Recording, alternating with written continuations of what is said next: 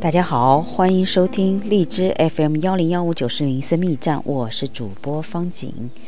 今天我们继续播 Gary 查普曼博士所著的《爱的五种语言》系列之心灵之约夫妻灵修三六五，三月二十一号，寻找生命的意义。他们要做我的子民，我要做他们的上帝，我要使他们彼此同心同道，好叫他们永远敬畏我。我们每个人都需要让自己的生命有意义，在每个人的生命里，都有一种去做一些比自己更大、更高之事的愿望。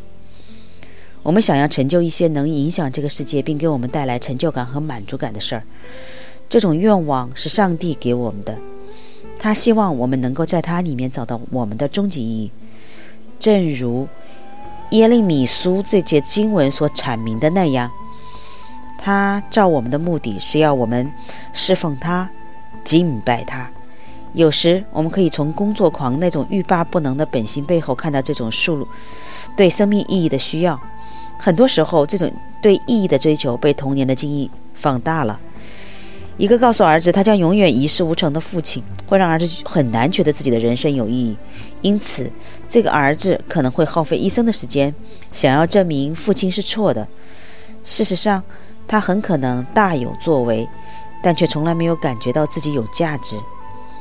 理解了这种动机，将会对那些与工作狂结婚的人有很大帮助。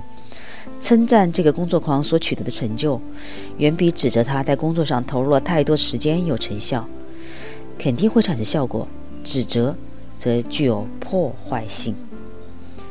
好的，三月二十一号，寻找生命的意义。今天就到这里，我们明天见。